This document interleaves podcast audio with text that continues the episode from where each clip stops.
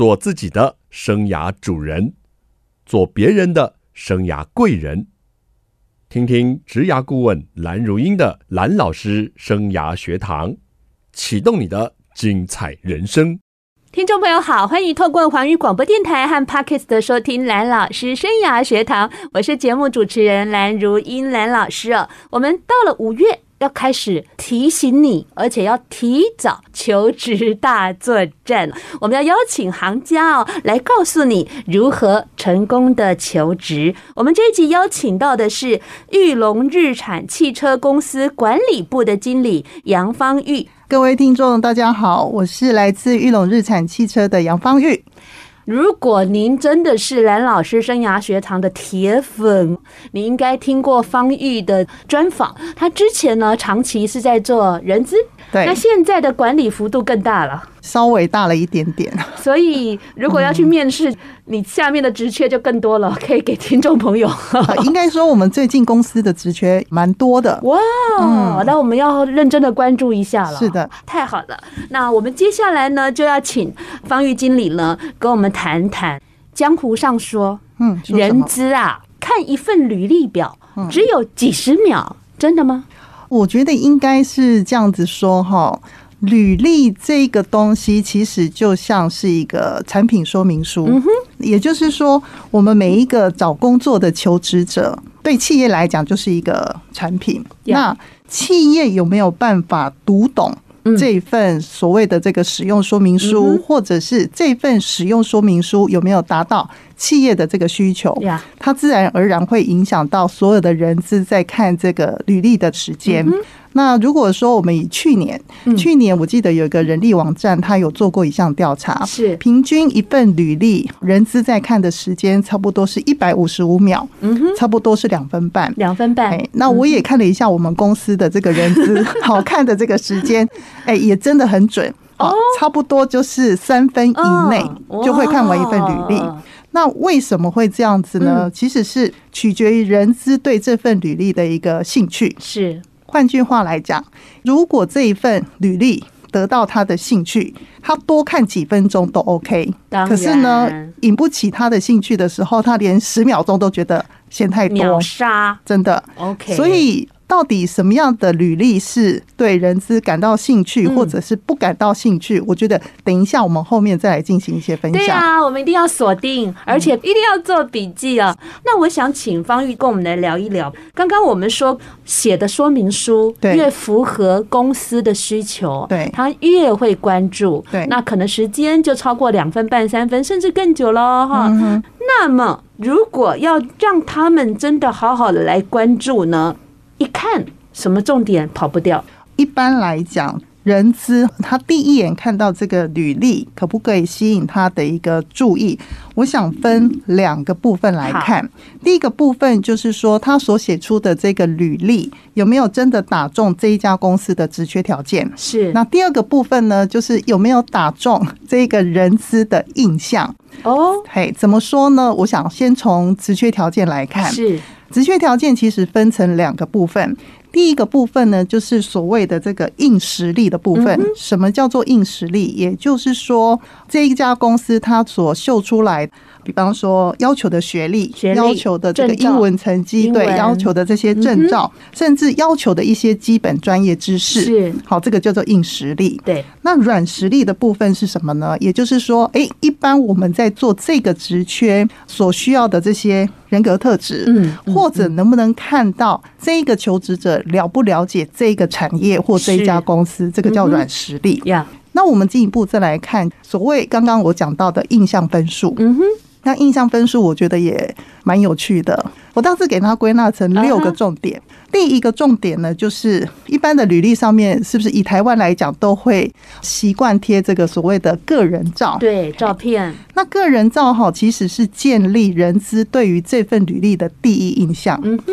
那我会比较建议，就是说，我们大部分要毕业的同学，或者正在求职的一些先生小姐，对。如果有金钱余裕的话，我建议会去拍现在蛮流行的这个韩式证件照。我觉得韩式证件照它比一般的这个正式的这个证照，它其实可以更凸显个人的一些特质。是，好，这是第一个。第二个部分就是说，我们会去看整体履历的排版跟架构。OK，那为什么呢？其实，如果一份履历对于我们这个阅读者来看的话，如果它的排版是乱的，或者是它的格式架构不是很明显的话，我们会觉得，那是不是在写这份履历的这个求职者不够用心？哎，可能不够用心，或者是他的组织架构没有那么的 好。嗯，不过因为现在很多的履历，说实在话，它比较有一个制式的格式，因为很多人都是在求职网站，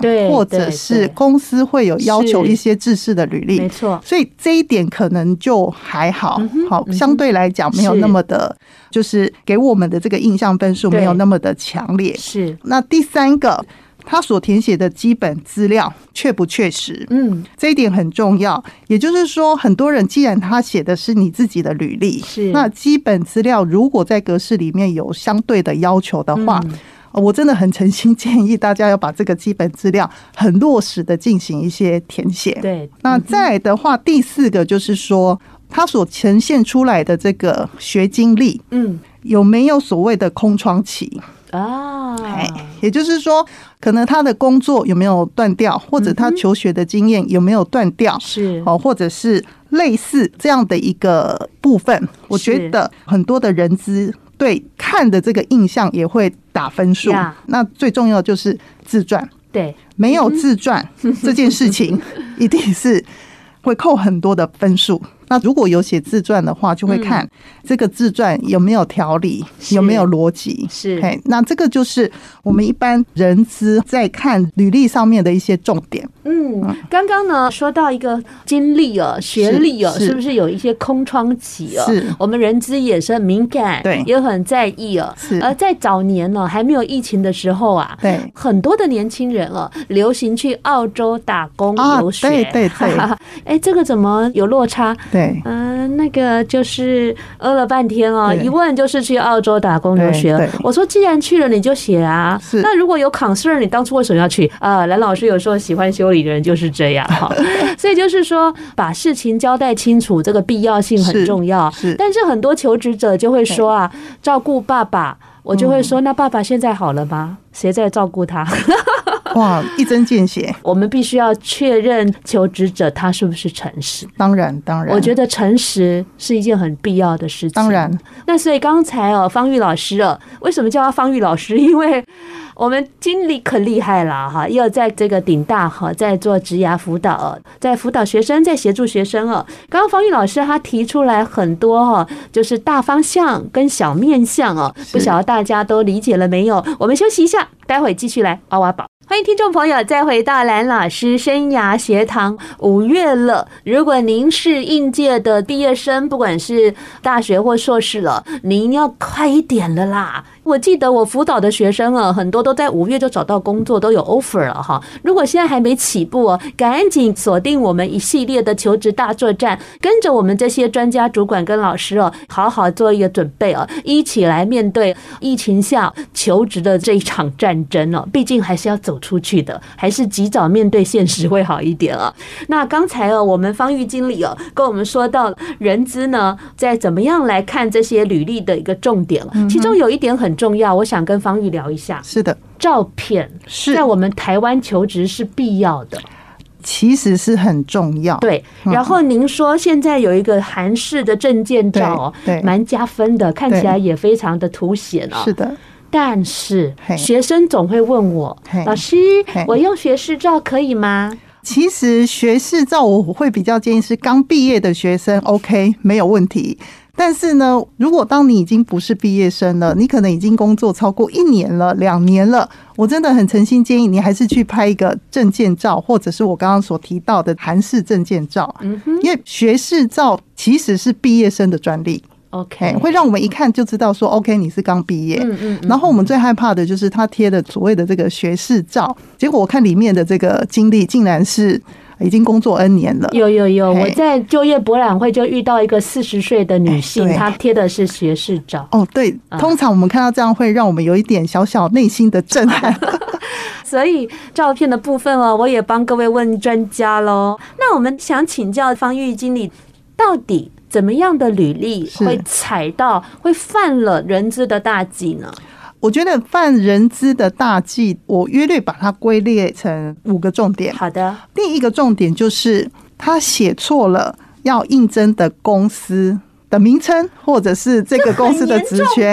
哎，不瞒您讲，还是很多人会犯这样的错误。哇，呃，为什么呢？因为这种内容一看就知道，可能这个求职者他面试或者是他应征很多不同的公司，把台积电写成那个山鸡的鸡，类似类似哈。那表示说他一份履历投了 N 家公司，他所以他才会犯这样的一个错误。嗯，那我觉得这个可能在第一点就会让在看履历的这个人资会觉得，嗯，内心化的叉叉叉。嗯嗯。那第二个部分就是他所写的履历呢，过度的包装。所谓过度的包装，就是写的非常的夸大不实，好，或者是超乎了这一个职缺所要描述的一些职缺条件的内容。OK，就会让人家觉得说，嗯，哇，你写的这么的优秀，这么的伟大，那怎么还在找这种工作呢？呃，可能就类似像这样的一个，就让我们觉得会有印象的一个落差。是。那第三个部分，我想可能是因为现在很多同学哈是常常打电脑，所以常常会错字连篇。哦，这个很常见。有时候看的那份履历哈，错字就是会让我们画三条线。嗯哼。所以我会很建议我们求职的同学啦，或者目前正在求职的人，你所写出去的履历，请务必要检查再三。对，好，因为我觉得。有错字这件事情会让人家觉得感觉你好像不是很用心，好，不是很专业。那第四个呢，类似我刚刚提到的，就是我们的学经历时间看起来好像有一些矛盾，对，或者他已经写错了，或者就是说人资在正常的推理之下，就会觉得，嗯，你这个学经历听看起来时序上面就是不合理，好，这个也是。第五个，最后一个就是说，他的这个学历，这个履历上面哈，他没有附上个人的照片。或者他的照片太过生活化，或者就是很多人会拍所谓的完美照，对，好，或者一些他觉得好看的自拍照，是。那我觉得这个都不是很好，因为会让人家觉得说，哎，那你现在是来求职呢，还是来做什么？要帮你们公司形象代言啊，类似哈。所以这个是我们一般在观察里面就是。履历上面会犯人资的大忌，好，我们归类成这五点。嗯，我觉得呢，其中有一点呢，真的非常的基本了，就是那个错字的部分啊。对，我都跟孩子说哈，最简单了，因为他们自己实在是有时候看不出盲点啊，或者是这样就带过去了。对，自己打的时候，有时候自己真的检查再三也看不出来。对，你就请你最要好的同学对帮你看。对，然后一个字一个字看着。对，他们有时候在排队请我看的时候，我说你们在外面不要划手机，不要聊天，两两交换嘛，就可以把握时间，让更多一个人呃帮你看一下字，而且互相观摩。我觉得履历是很 personal 的东西哦。我要求学生不能拍照，也不能给彼此档案。我觉得我们是一个良性竞争者，对，但是也不要去抄袭。对，很多人一行写出范本以后，天下文章都一般抄。每一题都写我家李小康，我从小到大虽非名列前茅，但成绩始终保持在中上。有可能他们会这样子写，是因为他可能不是那么了解自己，对，然后就去抄袭，这样是很不好的哦。对，自己都无法介绍自己。我们还能够期待你什么事呢？对，所以了解自己其实也是写履历一个很重要的一个开头，嗯，尤其是自传，对不对？哈，自己要如何去陈述自己，让别人理解你，这是很重要的基本功哦。是的。那我想要再请你啊，跟我们聊聊，有一些被刷掉的这个履历啊，他们有没有什么我们可以看得出来的共同点呢？一般哈会被这个人资刷掉的履历，嗯，的共通点，第一个就是没有照片，好，就像刚刚我讲的，就是哎，我们台湾很多的公司其实会想要看照片，对，第一个是没有贴照片，那第二个就是。自传一片空白，没有写任何的自传，哦，这个也会立马马上删掉。是，还有就是他所写出来的这些职能不符合应征的职务的所需，哎，这个也会被刷掉。那再来就是刚刚提到的履历错字连篇，是。那再来就是他写的有些基本的一些条件，其实不符合职缺的需求。是。比方说，有一些职务，他就是要求一定要有一些证照，或者他的英文能力一定要达到某个门槛，是。或者是说，哎，有些的学历他一定要怎么样？嗯。那所以。概论来讲，就是这几个项目其实都会被刷掉的这个履历。嗯，所以呢，大家就可以做一个 checklist 哈。履历写完之后，哎，拿出来看看刚才方玉老师讲的，做一点检查哈。嗯嗯。那没贴照片呢，我们已经讲了好几次了哈。然后呢，错字连篇我们也讲了好几次了。来，没写自传。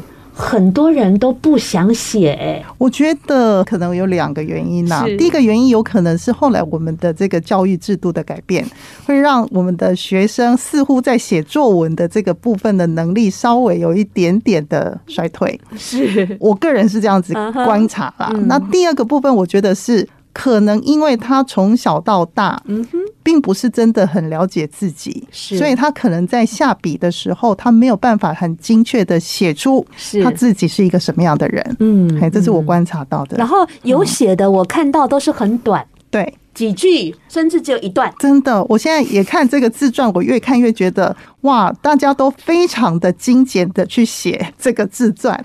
然后我跟学生说：“怎么写这么少？”嗯，HR 很忙的，没有看这么多。我心里 OS：到底你比较了解 HR，还是老师我比较了解 HR？、嗯、就是，就小朋友可能他观察事情的角度跟我们不一样。是，没写自传哦，真的犯了人资的大忌哦。而且刚方玉经理说呢，共通被刷掉的这个点哦，其中没写自传就是一个点。难道你明知道这是一个很重要的事情，你还要犯吗？那这样我。就失去你听这一期节目的意义了。怎么写自传呢？其实我觉得哦，很简单哦，你可以写三段式哦。三段式呢，第一段你可能先陈述一下自己基本的一个状况，然后谈谈为什么你要应征这份工作。那中间的这一段呢，你或许可以谈谈你的求学经历，或者是说学习经历，甚至有交换啦、实习啦，然后这些比赛的经历啊，谈一谈。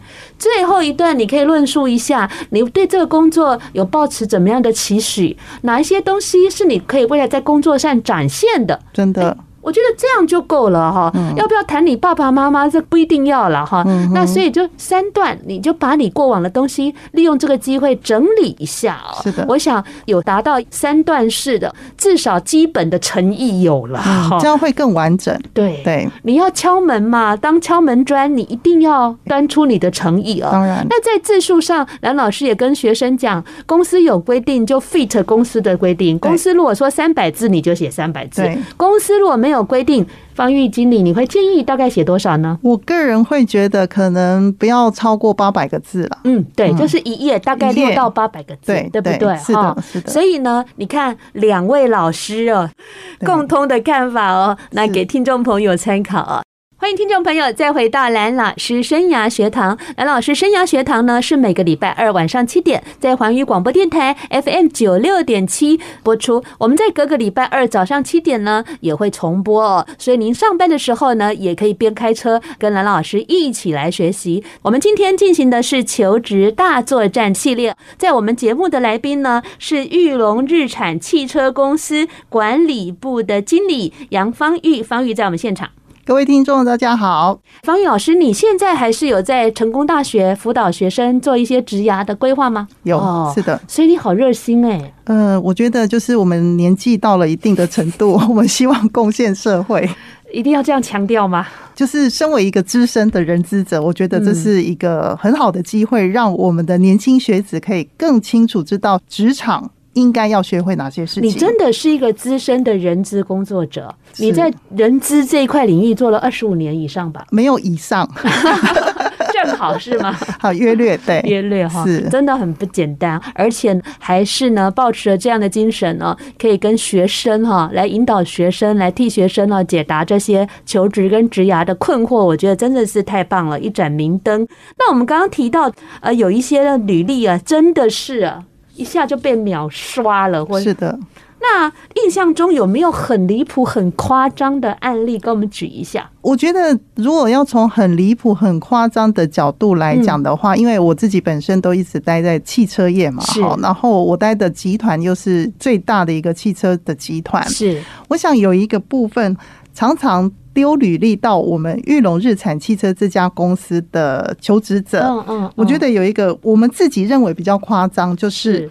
他会搞不清楚，他现在丢的是玉龙汽车还是玉龙日产汽车？哦，嘿，那会让我们有点错愕。是，那我刚好可以趁此机会就是广告一下哈，玉龙日产汽车这一家公司，我简单来讲好了，我举 iPhone 这个手机为例，iPhone 的研发、销售、售后服务，它其实是美国苹果公司。但是它的制造可能就是红海富士康，所以举例，我们玉龙日产汽车其实就是台湾尼桑这个品牌是在。台湾的研发、销售、售服，我们就是做这个事。是，那只是说制造的部分，我们委托给玉龙汽车。嗯，所以简单来讲，玉龙日产这一家公司其实就是一个销售、研发的公司。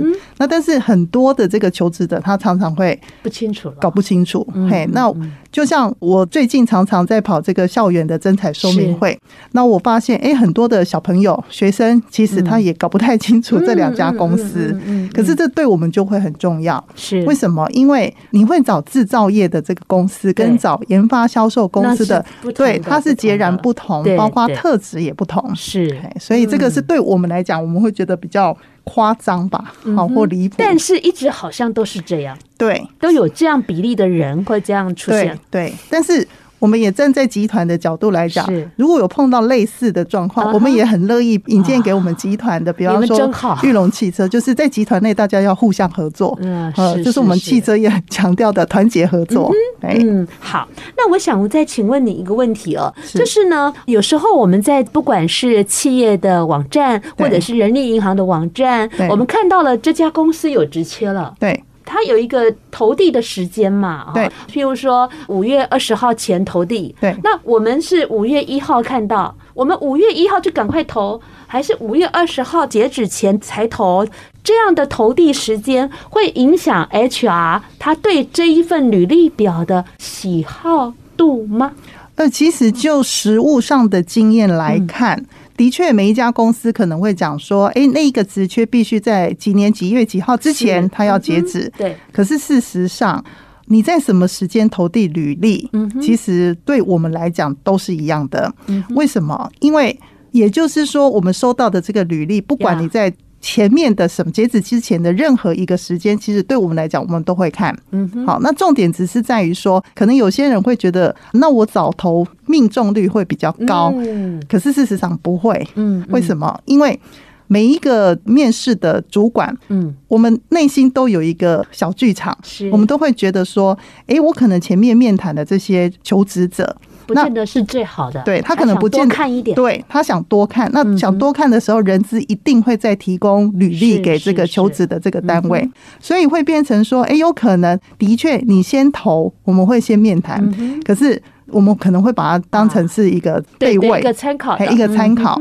那等到我们一直谈谈谈到觉得说，哎，这个好像比较符合我的需求的时候，所以我们就可能就会录取后面的，所以不见得会录取前面的。所以好的人才有时候是值得期待的，对。而且主管心中自己有一把尺，当然。但是我也告诉学生说，你有时候很晚投，他没有找你，也不要啊沮丧，对，因为或许他已经找到他要的人才，对对，只是整体的时间还没有到，他还没有。下架，你也可以投啊，干嘛？下次有需要就看到你这个人，再来问问看你有没有可能性。但其实我觉得也不要局限说哦，那个截止日即使结束你就不投，其实不会。你只要愿意投，其实对这个企业的人资来讲就是一个资料库。那他随时可能想到他可能还有一些合适的职缺的时候，他们其实都会直接去捞那个履历。来看。所以你看，我们永远不要放弃希望啊！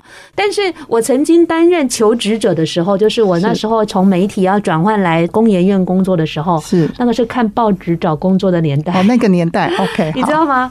我来面试的时候，我就问那个 HR 说：“是，哎，请问一下，你们这个职缺找多久了？因为报纸嘛，不像网络这么聚焦，这么清晰哦。”他说：“我们登报纸一个礼拜，然后会再登下一个礼拜，我们就连续登两个礼拜，然后就是找求职者来面试。然后我就告诉我自己，我一定要让你录取我，那你就可以下个礼拜不用登了。很好，有志气。我在心里 OS，是果然他就录取我了。真的，我觉得求职者就要像蓝老师这样的志气，真的。但是我这个志气有一点，有时候让别人觉得非常的震撼。我先生就来接我说：“哎，面试的顺利吗？”我说：“肯定是我。”我先生说：“你哪来的自信啊？积极度就真的是我哎，是啊。”看起来就是一副会录取的样子啊，对不对？因为我跟我先生说，我在那边等待的时候，因为都会在一个会议厅等待写资料嘛，对。然后我就很积极的去打探了其他四个面试者他们的 background，我就觉得，嘿，就是我了，很厉害耶，可以知己知彼耶，百战百胜哎。因为我去了解他们是什么学历、什么经历，他们有什么专长，是。那我就知道我待会要怎么跟。主管行销我自己哦，所以我常跟学生说哈，这个也是很重要的。嗯，就是说，我们要把握任何的时候，对，可以收集到情报，对，然后积极去展现，对，掌握任何一个求职的机会就，就像你跟我们说的，就算职缺关掉了，我们还是可以投。没错，谢谢，我觉得这个样的一个 point 是非常好的。经理说，把公司的业务哦，甚至不同的公司混淆的这个以外哦，我个人的一个经验是哦，他没有写他要投递的职缺。哦，这个也是，就是我们媒体啊，要征很多人，行销记者，不不不，他没有写这个，我看到，我不想收这份履历表。对对，那时候叫人事，人事拿给我说，主任，这是要应征你的记者。我说哪里有写？他说没写，但是看起来很像。我说不必。嗯，他说气管系的，我说气管系你拿去行销部好了。对，职缺啦，很多人的职缺其实有的会漏掉，是没有写。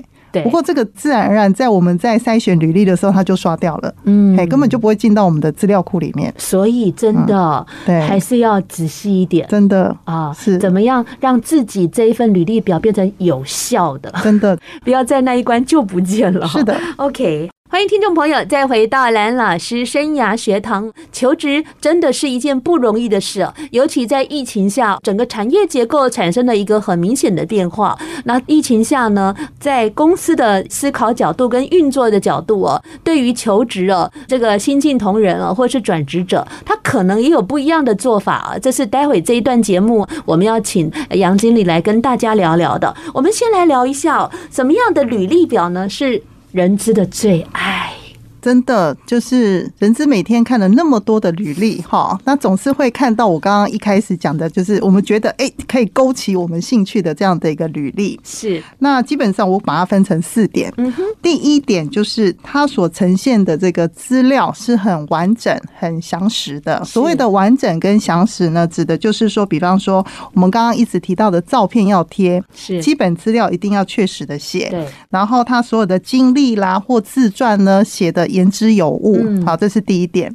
那第二个部分呢，就是它整个排版跟重点，让我们感觉到是一目了然的。呀，好，这个会增加我们人资在阅读上面很容易就可以找到重点，可读性高。对，那第三个部分就是用字精简到位哦，而且要易读易懂。什么叫做易读易懂呢？我举一个实例给大家听。不晓得大家有没有听过一个叫做 STAR 的写法？好，STAR 的写法其实就是行为事例的一个描述的方法。那 STAR 这四个字呢，其实 S 呢就代表你处于什么样的一个情境。那 T 的话就是你在处理什么样的任务，是。那 A 呢，其实指的是你采取什么样的行动，那 R 呢就是你呈现什么样的结果，是。所以基本上如果大家在写你的履历跟自传的时候，你尽量用 STAR 这个角度行为事例的描法去描述，反而可以让人资很正确的去抓住你所要描述的重点。OK，那第四个部分呢，就是你写的内容要去切中。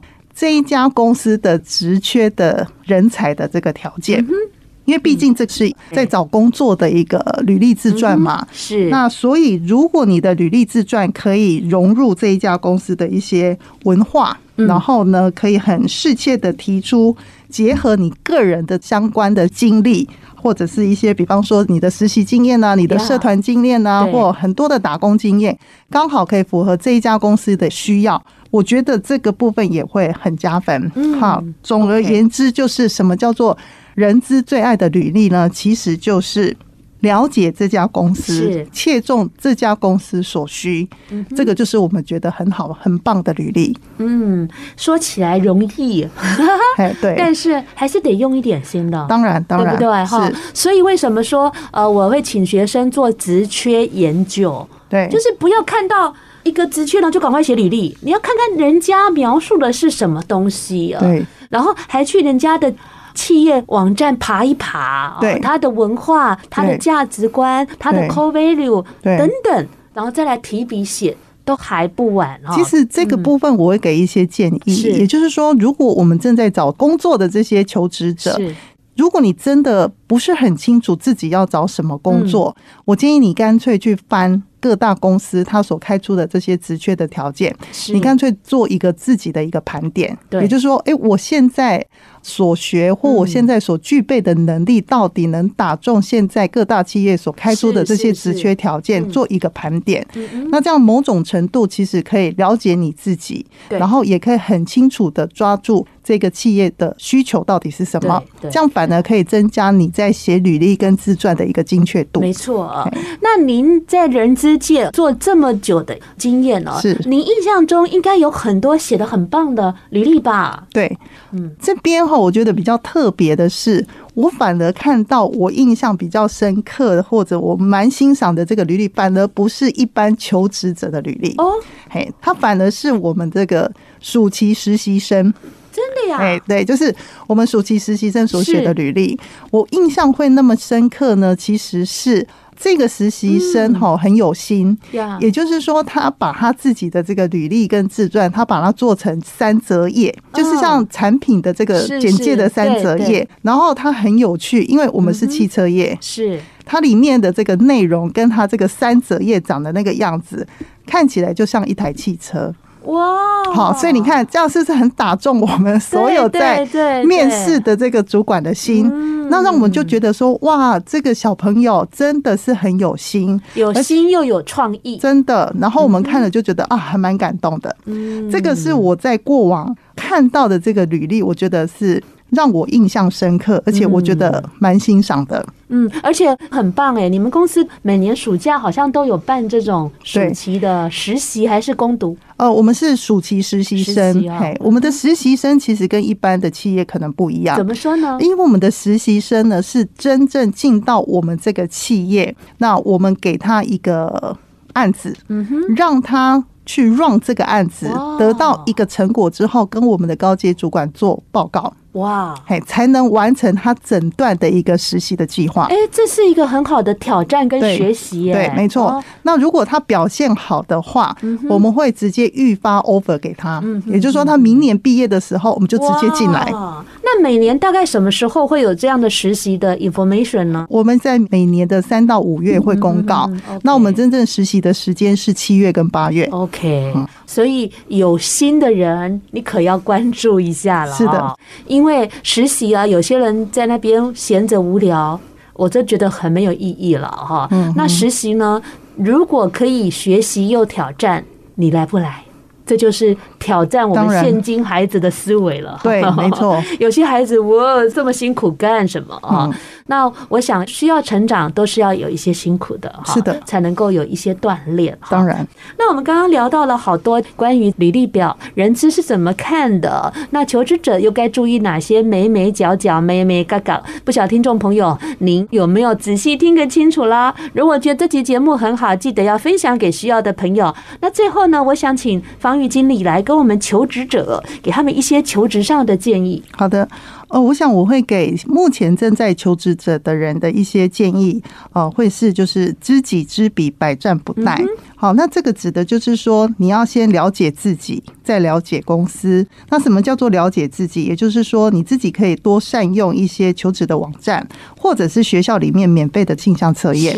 那了解公司的部分呢，就是我建议可以多参加一些就业博览会，或者校园的征才活动，或者学校的一些履历见解资源，或者是来收听我们蓝老师的节目，这个也都是一个很好的方法。那所以写在履历上的每一个字、每一句话，我觉得都要去思考你背后真正想要呈现的目的是什么。那最后，我觉得要祝所有的听众朋友在求职的道路上非常的顺利，然后能找到你真正所爱的企业。OK，这真的很重要哦，因为呢，呃，求职不易，但是呢，也唯有我们准备、准备再准备哦。那从这个准备中呢，能够建立信心，我们才能带着信心呢去做下一步，就是面试了。是的，我们也希望有机会呢，再邀请到方玉来跟我们分享更多的求职技巧。今天的节目就进行到这里喽，谢谢听众朋友的收听，下个礼拜同一时间，蓝老师生涯学堂，我们空中再见，拜拜。嗯，拜拜。